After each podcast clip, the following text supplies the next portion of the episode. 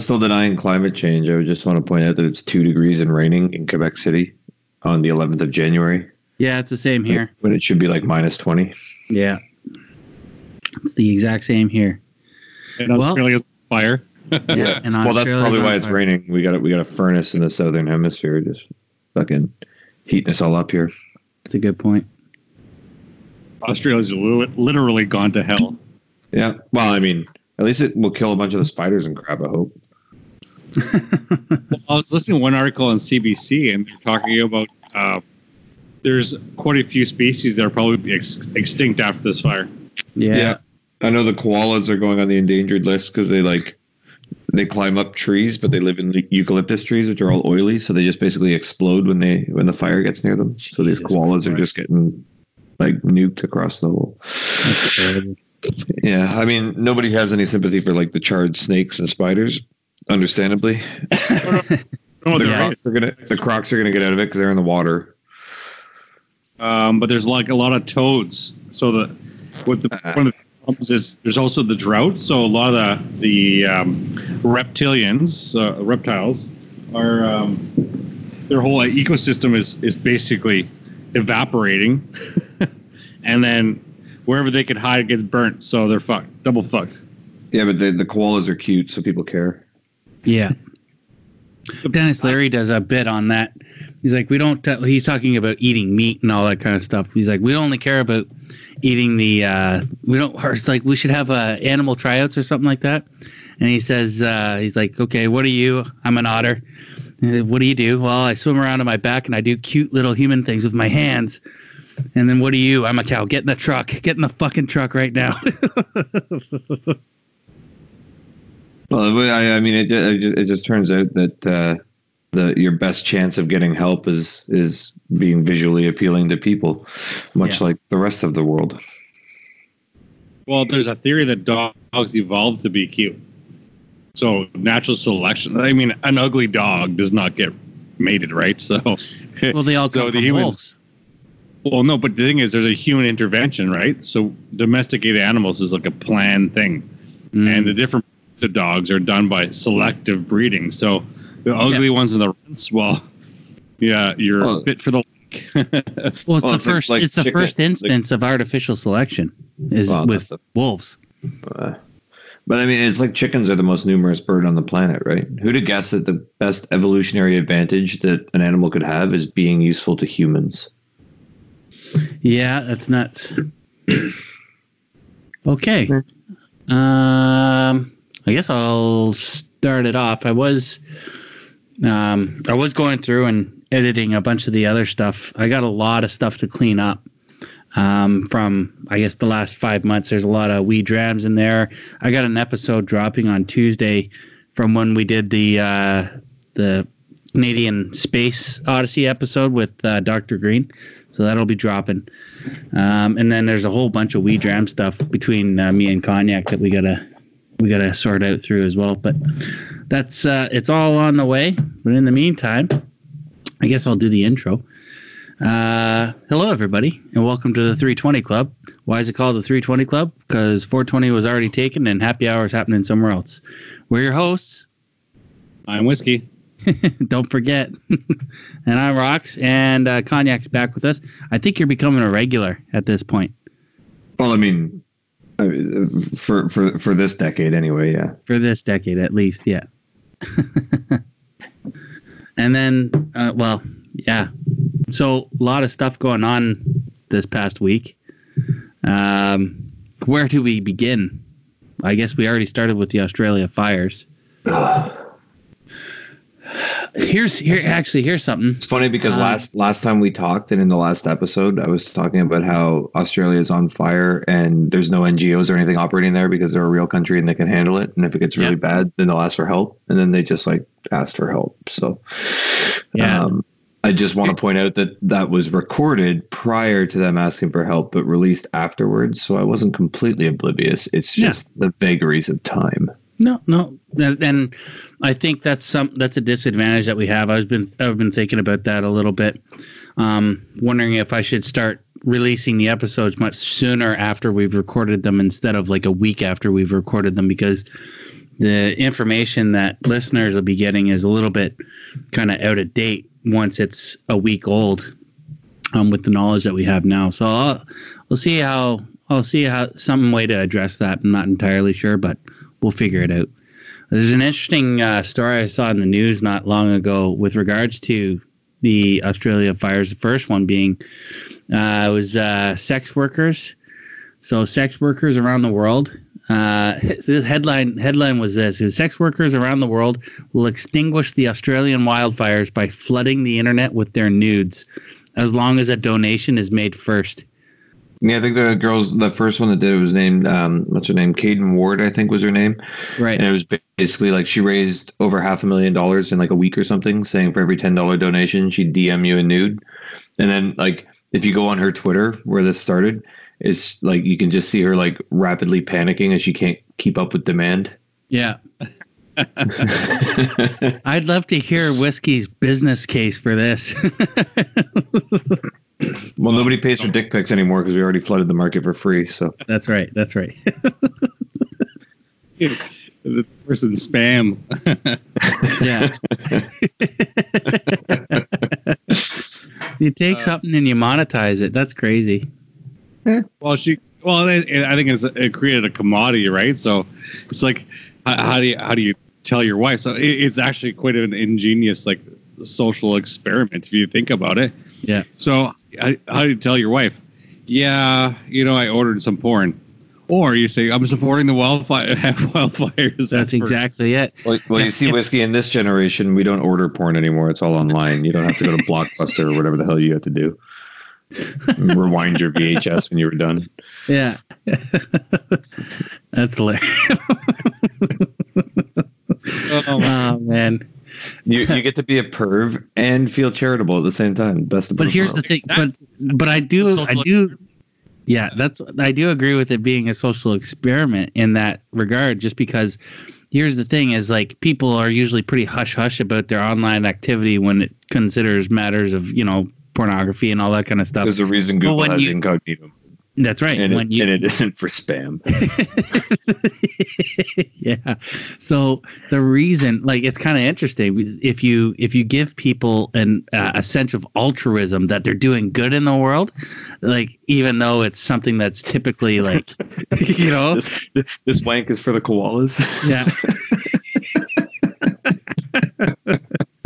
it literally said that, and it said it. Uh, one of the people who was doing this, one of the girls who was doing it, says uh, one of her quotes was "fuck it, save the koalas."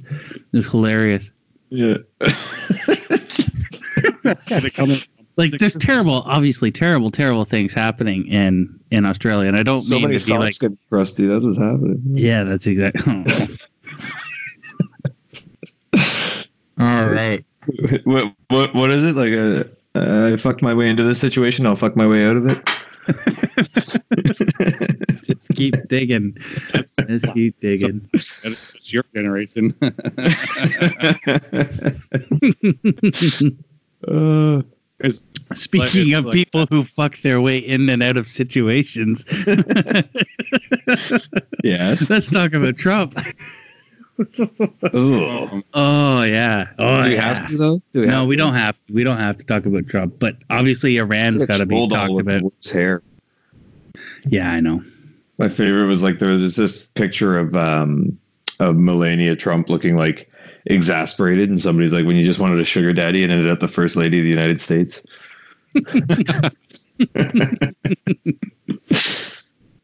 It's like awesome. congratulations, you got a candy coat, coated in, sou- in the sour uh, sprinkles. yeah. oh fuck.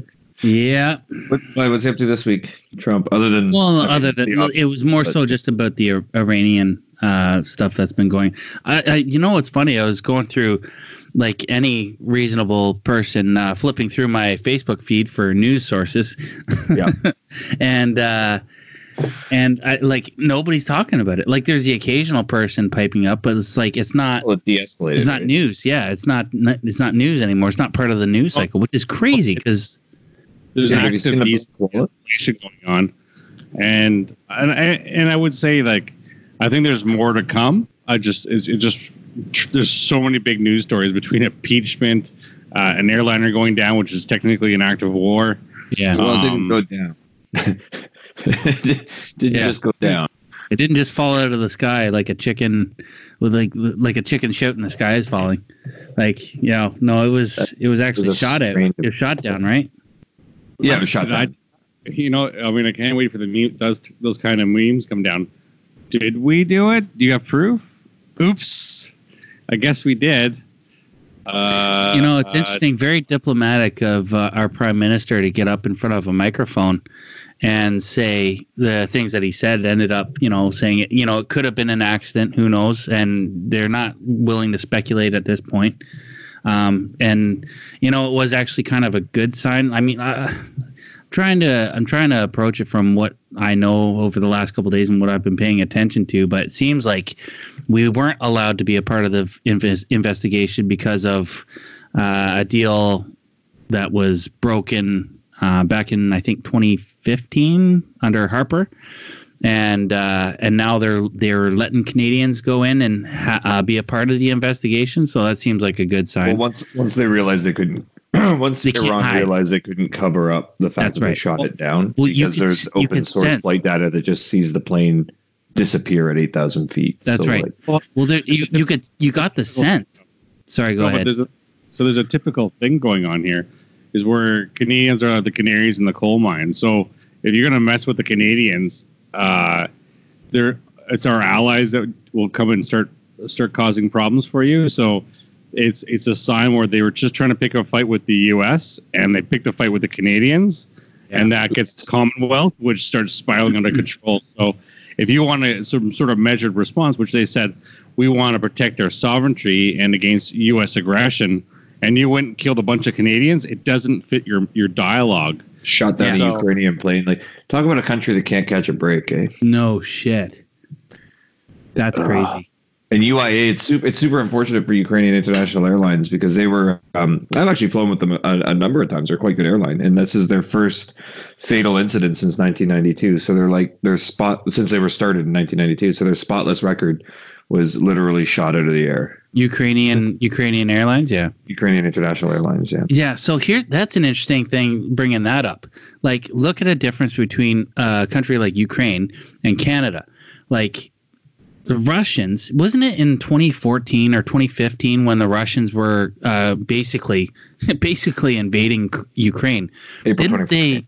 Didn't they like uh, use rocket artillery against like two battalions worth of Ukrainian uh, Ukrainian units? And they Yes. just just destroyed them. They destroyed two battalions worth. That's like what is that? Like fifteen hundred people annihilated yeah. within like three minutes. I mean, they're still losing people to the tune of like somewhere between one and five a day. They, they had a they had a while they had what they called the winter ceasefire, so that everything was pretty quiet. Yeah. Uh, but with the thaw, um, it's ramped back up again. So something like that happens. It goes unnoticed. Nobody gives a shit. But if you were to suddenly do that to, you know, we have Canadians in Latvia. If you were to suddenly steamroll and start killing Canadians in Latvia, I think there would be a But- totally different response. And Yeah, I think that's that's, one of of the reasons NATO. why we're actually there. Canada's a NATO country. It's a, Well, yeah, but also there's a certain image that Canada has that Ukrainian doesn't. Their Ukraine doesn't. Well, right? I mean, International image, whether they're part of that a international that, uh, or not. a Malaysian airliner was flat, shot down over Ukraine too, right? Killed a bunch. That's like, right. And the world was holding its breath, hoping there was no Americans on that aircraft. And it Mhm. was it was mostly Dutch citizens, unfortunately. But um, yeah, I guess. I guess And again- Iran got and lucky again, there it was, no Americans on that plane. and it was it was surf it was a Russian surface air missile again, like Yep. no different than what happened with this Ukrainian international airline. Yeah, but So- you can Yeah, but those are those are a dime a dozen. They're everywhere. I know, I know. It's like we talked about a long time ago, Rox with uh, with a shooting done by an AR-15. It's the most common sporting rifle in, in the okay. Western world. Yeah, so yeah, like, yeah, that's fair. they're just around, right? Like, Like the AK-47 is like the most prolific rifle of all time. very likely, yeah. twenty bucks each. Depending on where you are, you can get them cheaper than that. Yeah. Yeah. Well, Hmm. bulk discount. bulk discount. I Yeah, guess, the- yeah. me and a buddy, like a buddy of mine and I were talking about this as it was going on. And this is so, um, this was before we found out. Okay, so this was at the time that the rocket attacks were happening at the. It was at the airfield uh, where they said American soldiers were at or whatever. That and base. Uh, yeah, at that base and in Iraq. And what we were saying was like the best outcome for the Americans where this would be for this to have the U.S. save face, have zero casualties whatsoever, kind of brush it off, and then go about business as usual. I wouldn't be surprised if Iran intentionally missed, but not by much, the Well, base, yeah. just so they could save face. It's face saving culture, right? So they could save face, say they retaliated, tell their people, Yeah. you know, they're not going to stand for this, and then everyone can just calm down because they're not they're not unreasonable people. They don't want a big war either. So That's right. Yeah. Yeah, no, it was kind of interesting, and, and to have no American casualties. Yeah, you know, I, I agree with you. Like, and then that that plane had the misfortune of taking off about an hour and a half after those missile attacks. So I imagine the Iranian military was probably on high alert in case the Americans did anything. Somebody with an itchy trigger finger um, yeah, got overexcited say, and shot something down. Yeah, when somebody's I, I understand the the idea of it being an accident, but I just kept couldn't help thinking to myself like how do you accidentally fire off a missile to to uh to an airline or any kind of aircraft up in the air like Well, obviously it, right? Like obviously accidentally shooting- obviously vehicle shooting a gun. recognition is not a a, a very uh uh high in demand skill set in a place like Iran but Well, I mean, presumably they would have had to lock on to it and everything too. Like, I'm, I'm not entirely certain how Russian anti-aircraft missiles work, but uh, presumably there's a lock of some orient. So like, it's not just a just like a oh shit bang kind of thing. There's there's there's got to be a procedure that's followed mhm. before that thing goes. So that means there's multiple points of failure along that decision making chain um, Yeah. that led to this happening. Yeah, each time in a single heat entity, uh, that could be it, right? Yeah. So, yeah so they said, well, we have these things that are armed, programmed to fire as soon as we see a heat signature in the sky, we're launching. yeah Mm, Yeah, forgetting that you have an international airport. I mean, I'm, I'm sure it's not a terribly busy international airport. Tehran's not exactly a holiday destination, but yeah it's unfortunate. I've been there. It's, it's, it's kind of lovely. Yeah. Yeah. In its own way. Tehran, not so much, but the rest of the country is quite nice. Tehran's dirty. You can't see the mountains from the city or the city from the mountains, just so polluted. But even when I was there in 2004, they were working on um, like carbon hmm. reduction to, to, to help with that. Hmm. smog reduction programs. Yeah. Yeah, like uh, needing special permits to be able to drive within the city and stuff like that. So hmm. But that was interesting part of the whole news cycle as well. Like everybody was talking about what Iran's going to do. Everybody's talking about what not necessarily what the states are going to do, but what Trump's going to do, which was kind of I thought that was interesting. Like everything is resting on Trump, on his ego, on his decision making. It's like, wait a minute. There's a whole staff that work for work for the you know work Yeah. for the president. yeah, Yeah, but So- it's the whole executive office thing. But it, you understand is is that you need to understand the concept of the allies, right? So if they view this as a, uh, they could have spun this totally different. If they spun this as an attack on NATO, the outcome would have been very different. yes. Because remember, there's an, a NATO mission or is it a UN mission It's, uh, going on? NATO, NATO, NATO mission in Iraq. Yeah. Yeah, North atlantic-led Treaty by Organization. Yes. So if they were to perceive that attack on that mission, I think the outcome would be very different. Mhm. Um, and I, the and I think they they backed down and the narrative changed very quickly because NATO said like you guys got to quell this. You need to slow down. And if you look at listen to the comments by uh, uh, Boris Johnson, he, he said basically calm down. We're not like what you're saying and look for de-escalation uh, avenues of de-escalation because we don't want a war. We don't want to bring this uh, make uh, escalate this. Yeah. we Um, don't want this Which to be a big deal. ironic. Right now, the organizations are more introspective. So, like uh, in Canada, we have Western alienation. So the West wants focus on them. Um, and then you got you uh, make America great again. You have these initiatives, and the same thing in the UK. The UK wants focus on well Brexit, but you know the Brexiteers, the ones that want to separate, are are more really discontented because they're not getting the attention they want.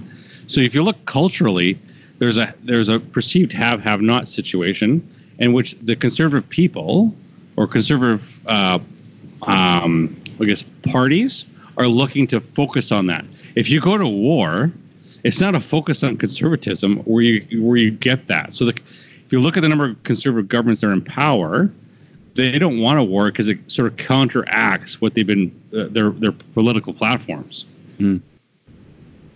Well, uh, did you just make a business case out of Iran Iraq? oh, what's the political, buddy? um, I mean, there is an argument, though, an, an, an, unpopular opinion, but one that's valid nonetheless, that um, the strike on uh, the Iranian general was actually um, a good thing uh, for the U.S. It, it kind of the U.S. is kind of this is the argument that's saying the U.S. is like age of domination is waning, and and nobody's really as scared of them as they used to be because they know they're caught up in all these bureaucratic organizations. They don't really want wars. They don't want to escalate to the point that um, they would have been threatening to do in the Cold War. Um, but this is a reminder that if you go too far, America will still get you. Yeah, General Petraeus was uh, making he was making those comments. He's like, it's mm-hmm. uh, it reminds uh, it, it, it's another um, argument for deterrence, or he was trying to say it's a it's to say that you know America is still g- capable of great deterrence. Yeah. Um, which you know, if you step out of line too far, we can yeah. still get you. Yeah. And we're I not afraid how, how to. Arrogant, I mean, to be fair though, like how arrogant does this Iranian general have to be to go to Iraq where there's an American presence to coordinate attacks against Americans off of Iranian. If he had stayed on Iranian soil, he'd have been safe. Nobody, the, the U.S. never would have risked that. But to be in Iraq, oof, that's a ballsy so, move. So my understanding of Suli is Soleimani. That's Soleimani. Soleimani. Yeah, something like that. Um, is that you know he was f- taking the fight to ISIS like a lot of the other. Uh, and we're uh, like a lot of the other uh, actors, but he was also uh, support. It's the Quds. They're kind of like a special force, but they're also they use a lot of influence to work with uh, groups like Hezbollah.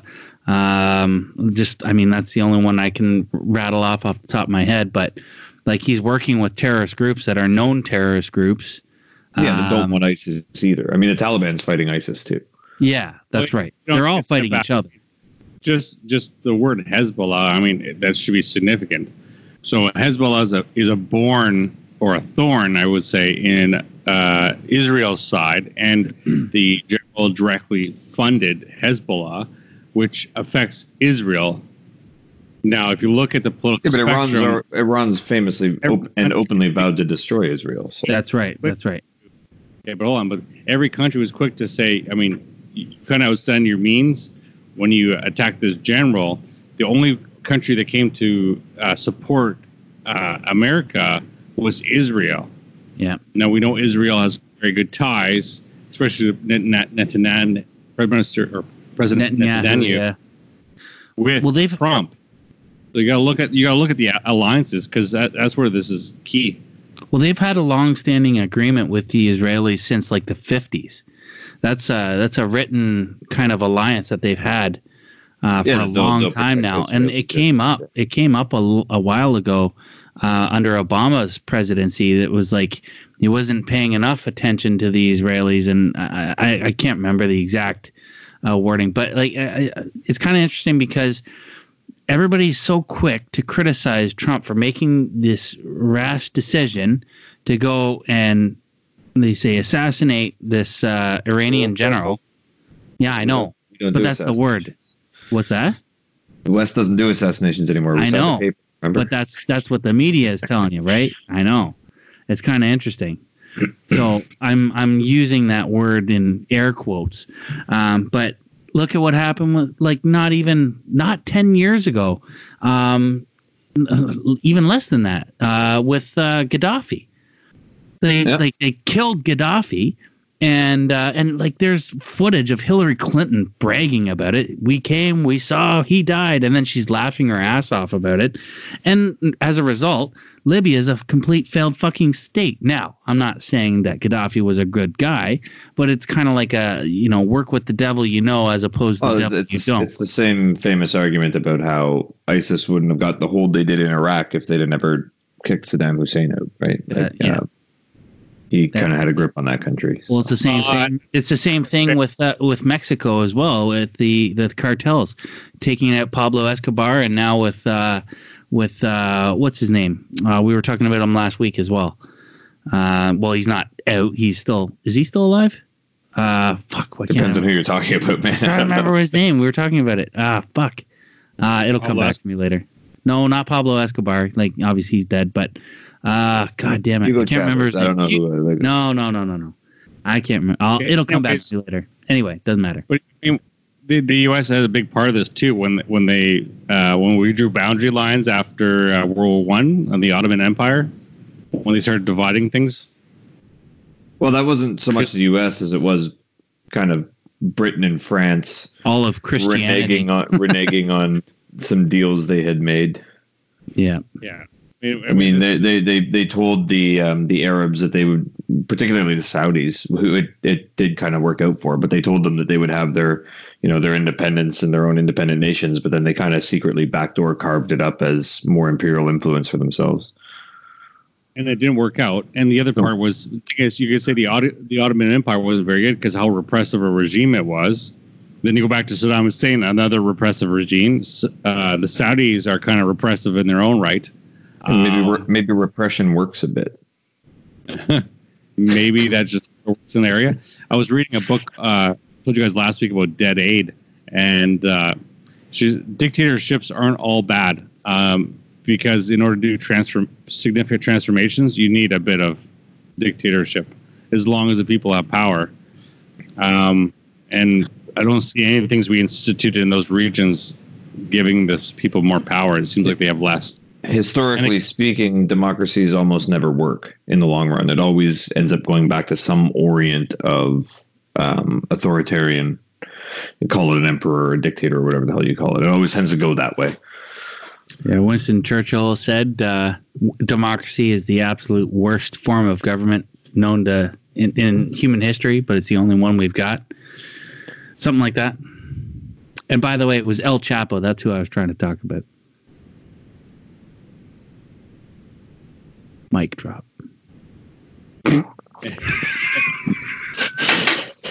What do you drink? I am drinking Balvenie Doublewood again. Twelve years. Highland Park 12. You got homebrew? Highland Park. I think. I've, yeah, I'm drinking some wine. wine. I, I, I Is have it wine much made that with has- something weird again, like dandelions or like No, I don't know chicken turds or whatever the hell you ferment over there? so be gentle, my friend.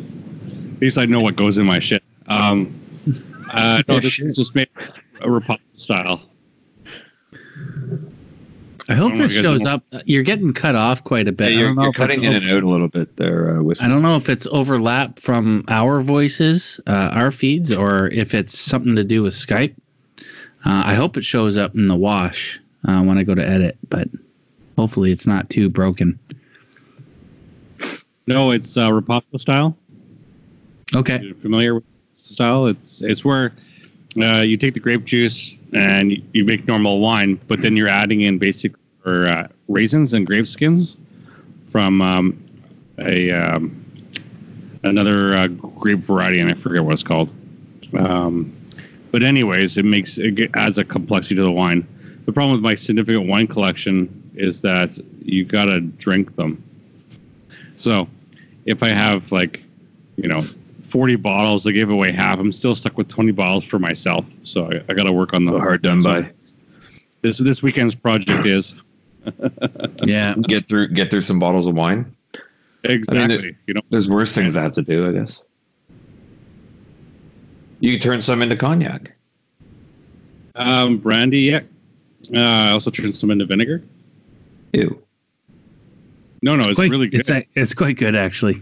it's pretty strong stuff. just just well, it, just think of it. You know that 40 bottle of uh, of vinegar you buy at the store. It's about in the same same way. I have it near the wood stove, so it it concentrates the sweetness. I feel like you've mistaken me for someone who buys vinegar. Have you ever had like a pot sticker, a Chinese pot Oh. sticker? Chinese pot sticker. It's like a dim sum thing. Sounds quite racist. I mean, I have, but like at restaurants because I'm an adult. I don't know. I don't at home. I I made a lamb stew today, but like I don't I don't do that much. Um, too much in terms of cooking. If it can't be made in the crock pot, I'm not overly interested. I'll just go out and get it. Mm. Exactly. You're you're stuck with. So if you go, I went to for dim sum on Wednesday night, no Tuesday night, um, and I sat down and I look at the menu. and I'm like, you guys say you said dim sum. There's no dim sum menu here. Can I have the dim sum menu? So they bring out the stuff, but they uh, they only bring out what they think you you know, not necessarily what is actually part of the dish. So it, it's a very literal surface, and it's just part of that culture. So they bring out my pot stickers. I'm like, I would like the red vinegar, please. And they have to go back to the back of the store, bring out the red vinegar, and then they, they give me the bottle. Um, but uh, it, it has this complementary flavor. So much like the Chinese red vinegar, a good quality uh, vine- vinegar that you drink or drink you eat is. Uh, Sorry. but it but it, it, there's a lot of sweetness and a really high quality balsamic vinegar you can have an ice cream No, What are you pregnant? that's terrible.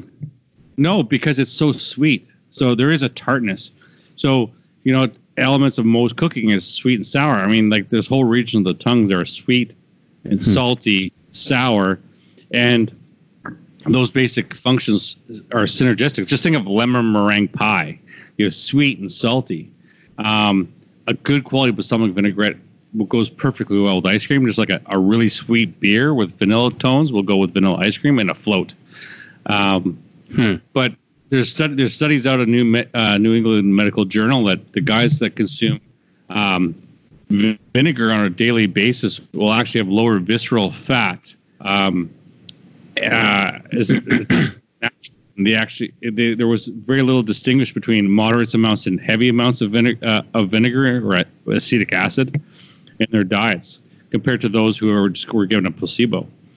So there, there is research there that is, is part of it. And then you look where it comes from. So we talked before about raccoons that get drunk off grapes. Um, vinegar is a natural deco- part of the natural decomposition uh, process. So once uh, a, su- uh, sugar enters your the storage me- medium, it gets quickly turned to alcohol. After alcohol becomes vinegar, so it's part of stuff we would have naturally later in winter. But you know, good quality things means a lot. There you go. Pro tip from whiskey. You want to lose weight? Drink vinegar. I mean, you'll lose weight because you'll be vomiting. No, no, no, no, no. Do you look at all the research into cider vinegar and those things? I'm, I'm not shitting you. Maybe Wow. Yeah, I mean, I, I, I've spent a lot of extended time in the UK, and they eat a lot of vinegar on their fish and chips, and they are not they are not a picture of fine health. Well, the fact No, no. that they're eating fish and chips is probably the. There's your sign. I mean, fish is supposed to be the healthy one, right? Yeah. Yeah, but you so you uh, vinegar is part of salads, right? Yeah, You just call Good vinaigrette, some yeah. flavors. well. So like you don't have to have vinegar on French fries. I mean, like there's a holistic. Beer battered and So, so you're telling me it's the French fries, not the vinegar, that's the problem? thank you, Captain Obvious. I'm sorry, whiskey. I could not resist. No, it's good. It's good. this-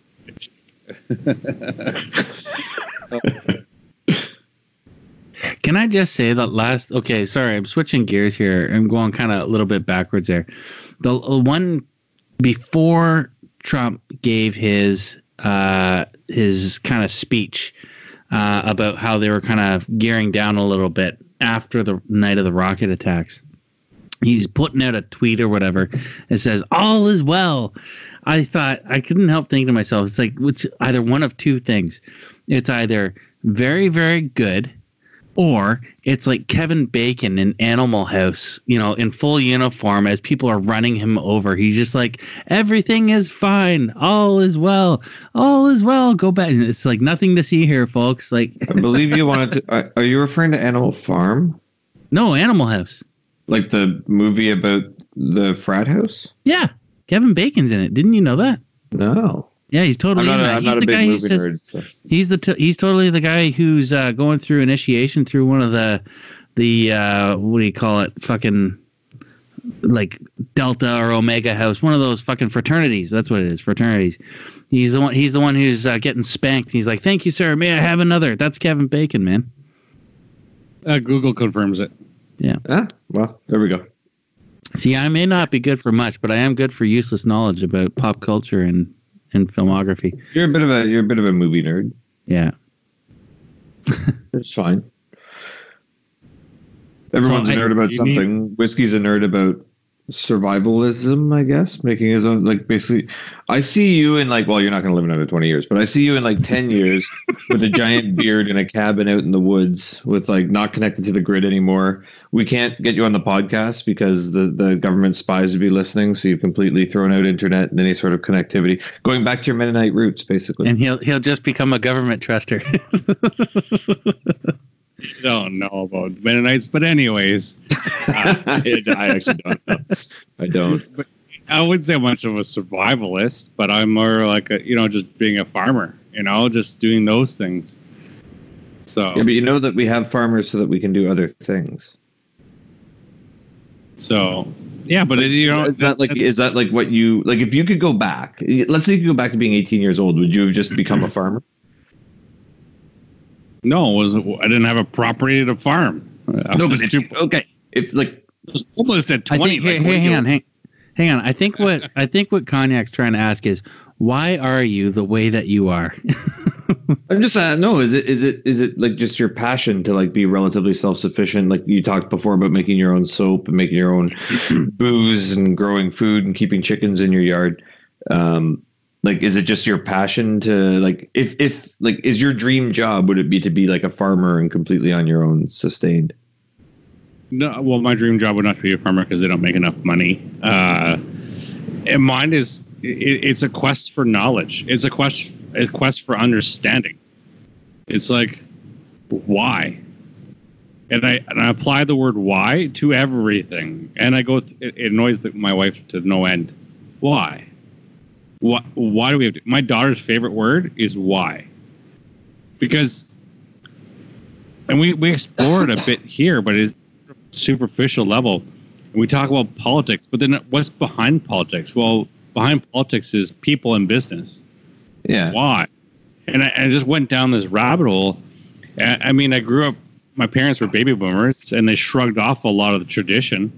Um, and you know, like in the '40s, my my grandfather was put in a labor camp, and like a lot of my aunts and uncles, they just sort of shrugged government, and that was sort of the Mennonite way. Um, my dad, like, he couldn't find, he couldn't afford a plot of his own, broke his back, so like he lost everything.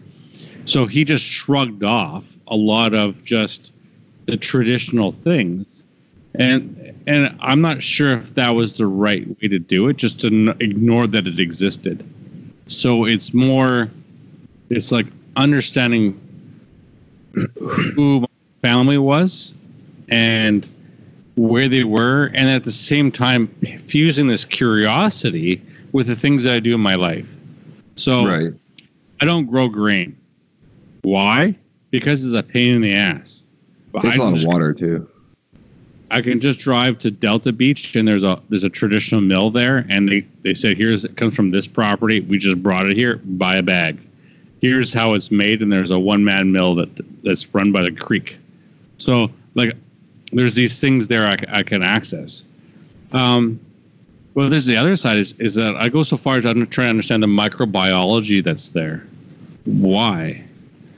Why is this? And and then I, I filter with with I go through the literature going, how does this actually work? So, like uh, two weeks ago, I made my own cottage cheese, and it, people say, well, I just add vinegar. Well, there's other ways to make cottage cheese, and there's different cultures that play. There's acidity of the, the, the material. There's enzyme that causes changing. There's temperatures. There's a cooking process. And then I take it, that material, and I make something else with it. And you're like, well, okay, well, that's kind of fascinating. But then where, do I get these bacteria?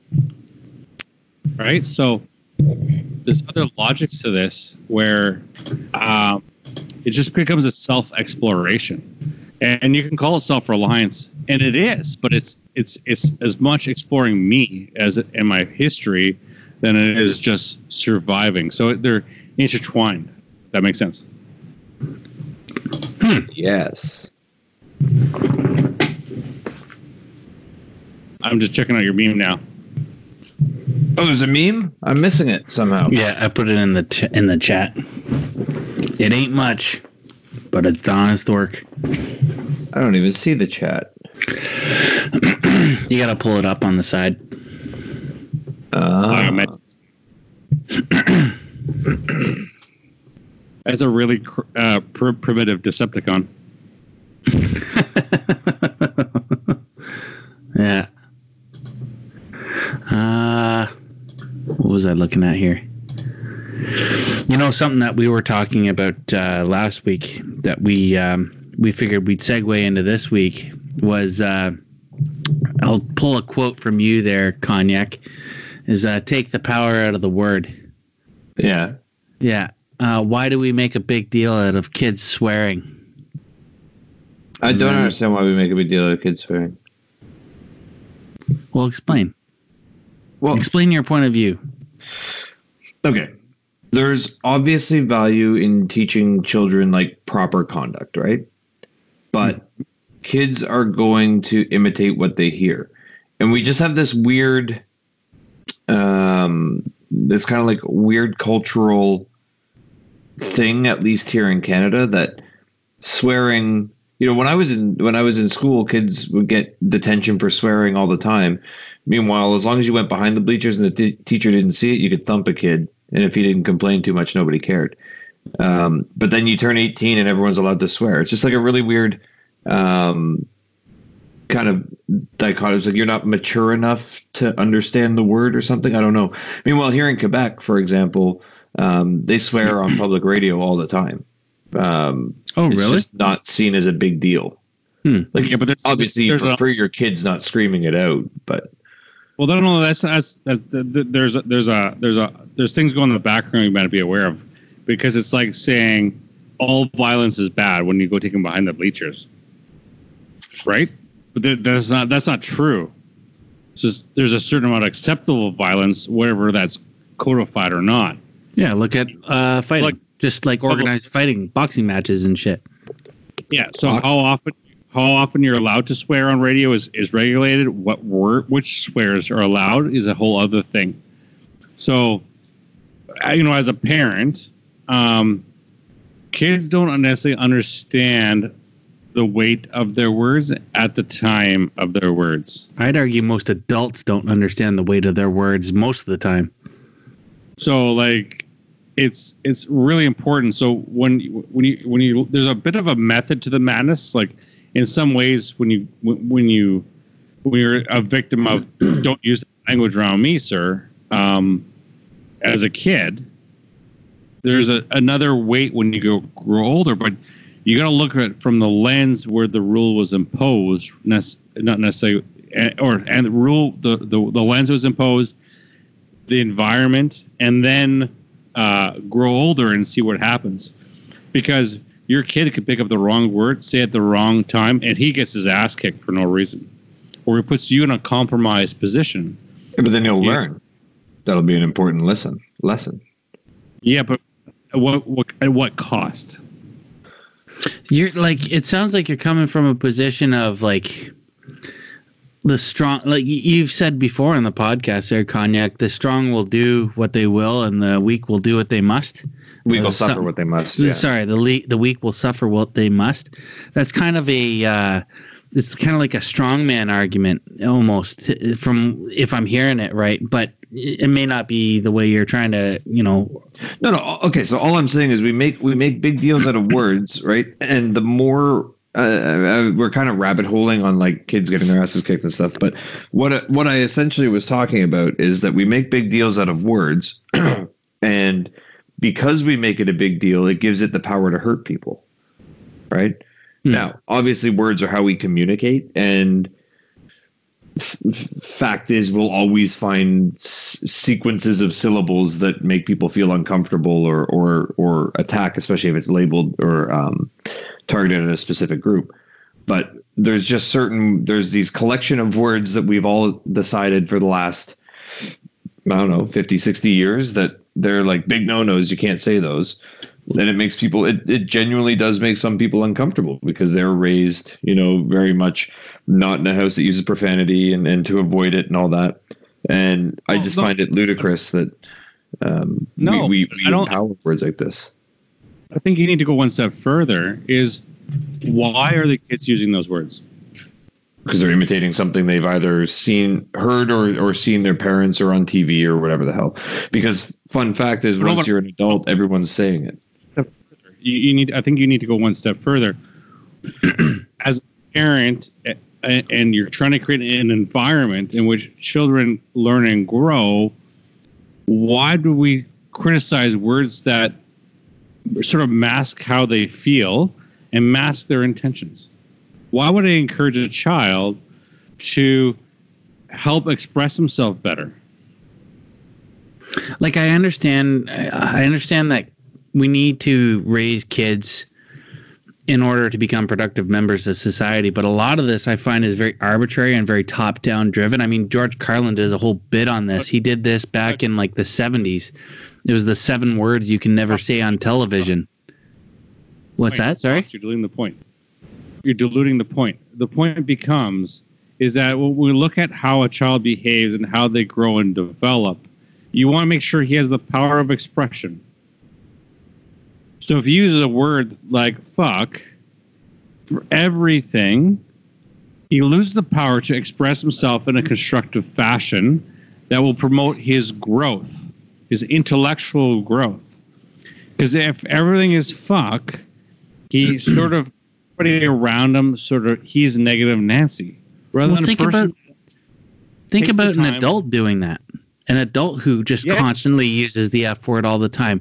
We don't do think of them lo- as a very what's that? it, it does it, it it does seem like um you know it's like a hallmark of the of the lower classes or the trailer trash or something you know Yeah. they, can't, they can't express themselves any other way than a string of profanity So we know that that person, well, okay, we don't know, but it's it stands to reason that a person like that, an adult, um, who constantly curses and swears and says the f word, af, you know, in between every word to get to the next word, they they aren't unless you're like Lewis Black, they don't. Uh, they end up not being very successful in terms of like just their own productivity, their own ability to contribute to society. Whereas somebody who doesn't use that kind of language they tend to they tend to be i don't know i, I don't know what the odds are of them becoming more successful but it, se- it seems to me like they'd be more successful i mean it, you it's adopt no, no, you adopt the behaviors that you perceive as beneficial to life and shed the ones that don't. You emulate the behaviors, you dress for success, you fake it till you make it. So you see the people who are extremely successful, they're not swearing all the time. They're eloquent, they're expressive, they're deliberate. you So say eloquent it's a classic eloquent yeah eloquent. Okay, it, it's it, it, it is a way of becoming something greater than you are, and if you look at the paradigm of the parent, is that you want them to be more successful than you were. this is true It's like, so you, you go look at this recipe. So it isn't the word fuck. It isn't the word shit. It's it's respecting people because that's one dynamic of it. Because racial slurs is a part of swearing, but there's also one that's just sort of generally offensive. You know, so you got to balance what it is and understanding if you're offensive, most people will tune you out. All right, Cognac, your turn. I, I do I do feel like um, you know there there's some progress on society's front in that way, um, particularly uh, uh, particularly with respect to um, um, like slurs aimed at, at, gay people. You know, how how many times when you were in school did, was it whatever stupid task you didn't want to do or whatever? You're like, oh, that's gay, right? Like that was just kind of what everyone said, or calling each other, um, you know, faggots or fags all the time. You almost never hear that anymore. It's pretty much it's pretty much disappeared from from kids' lexicon these days because at some point society as a whole kind of realized that's wrong um, and it's been kind of selectively bred out of common parlance. Um, so I'm sure that, and I'm sure that's a good thing because you sound like an idiot when you talk like that. Um, yeah. And it's and it's hurtful for no particularly good reason to a specific group of people, which is which is never ideal either. Um, I, I, I mean I agree. You don't you don't want your kid to sound like uh, you know swearing like a sailor all the time.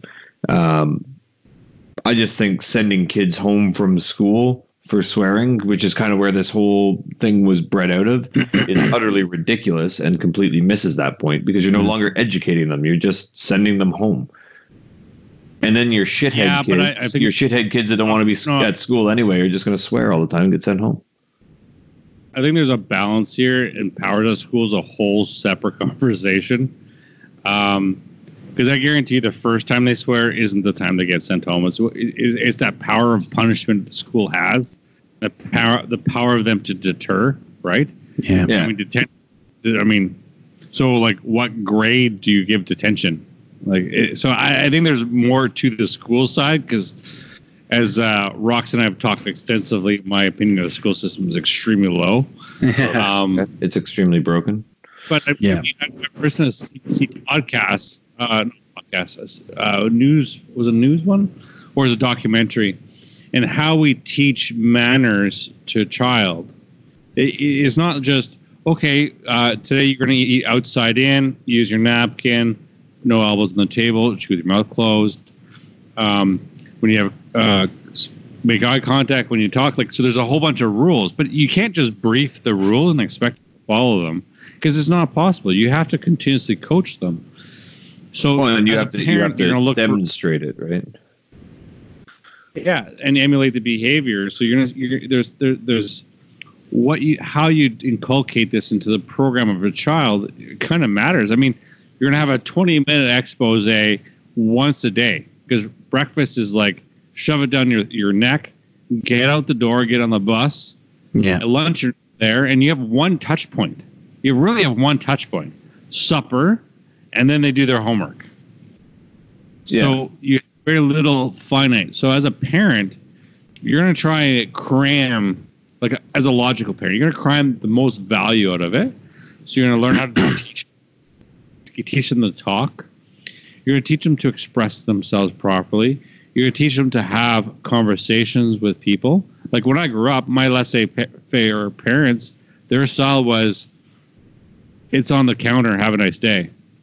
So there yeah. was not that interaction that you're trying to grow and foster. And I didn't understand until like I had kids and I hired people to help me be nannies and they were having teaching them how to have conversations over supper. And now that I rent a place in Ottawa, like they're teaching them positive pieces. And I, I'm, I'm, I'm, I turned 40 this year and I had never seen it before. I had never experienced how to train a kid until I saw it. I'm like, uh, I've been doing this wrong for eight years. I should probably get better at this. Hmm. But they go and they treat. How was your day? And they go around the circle. and They teach their kids how to summarize their day and express themselves. But you did get you did get taught. We were talking earlier about how you like making your own stuff and all that, and maybe that's because you got taught to be relatively self reliant from a very young age. Yeah, hunger is a very strong motivator. So yeah, I would I wouldn't use my parents as role models. I honestly like. I, I, I mean I'm, I'm not I'm no sort of I'm no sort of family counselor either, so I'm not here to. Uh...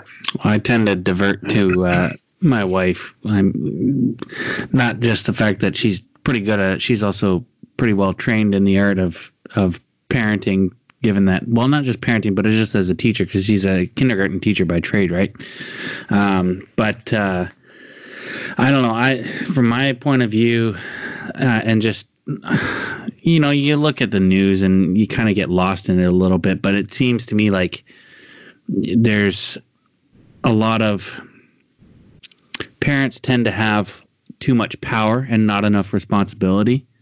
Uh, and a lot of this we find falls on the shoulders of teachers, and they end up getting a lot of the short end of the stick.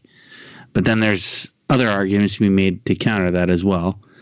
But I mean, I, I, I do like kind of what you just said there because if you go back a few months to the Alabama abortion issue where um, people needed to like they were, they were talking about like limited abortion availability for those who were responsible enough to choose abortion in certain circumstances or whatever. But it was like, hang on, so pe- people aren't responsible enough to abort a child, but they are responsible enough to have one.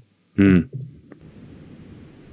Yeah, that's a whole whole separate discussion. I get it; it ties in, but yeah, no, I pretty sensitive.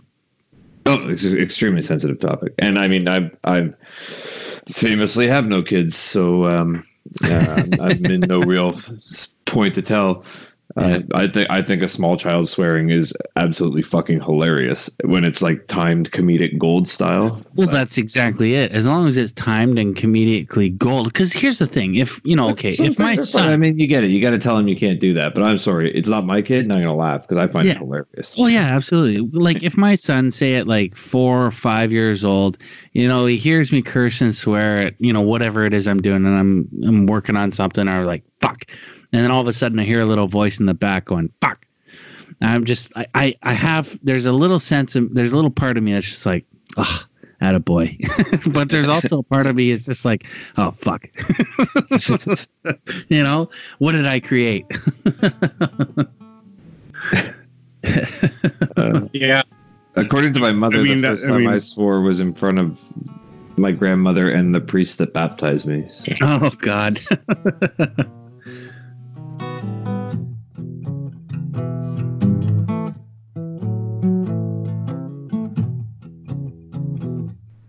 Hey everybody, Rox here. We kept going on for a while, but as Whiskey would put it, uh, we started get we started to get diminishing returns on our investment into this particular episode. So, uh, with that in mind, I'll uh, just take a minute and say thanks for listening to everyone who stuck with us this far.